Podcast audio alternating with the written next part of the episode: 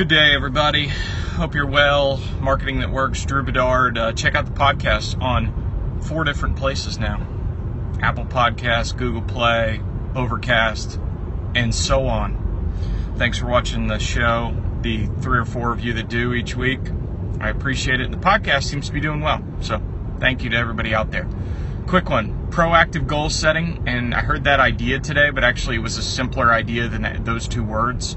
Um, what it meant was setting goals for your team, and I think this is a good marketing practice too, based on achieving small goals during the week, goals that work for your team. So, such as if you look at the metrics and you find out that doing three emails a week causes a higher revenue intake than doing two emails, then set a goal for one person on your team to do three emails a week and that's and at the end of the week it's either a yes or a no. Did they do it or did they not?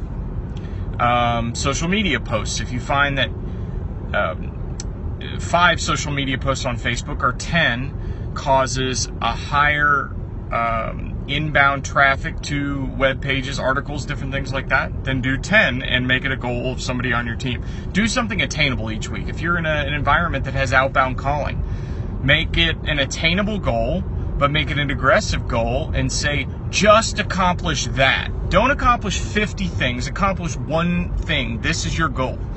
And I think in marketing, that's a great idea because we have all these different tactics at our disposal, but we have a team of finite resources and finite mind share and all these different things.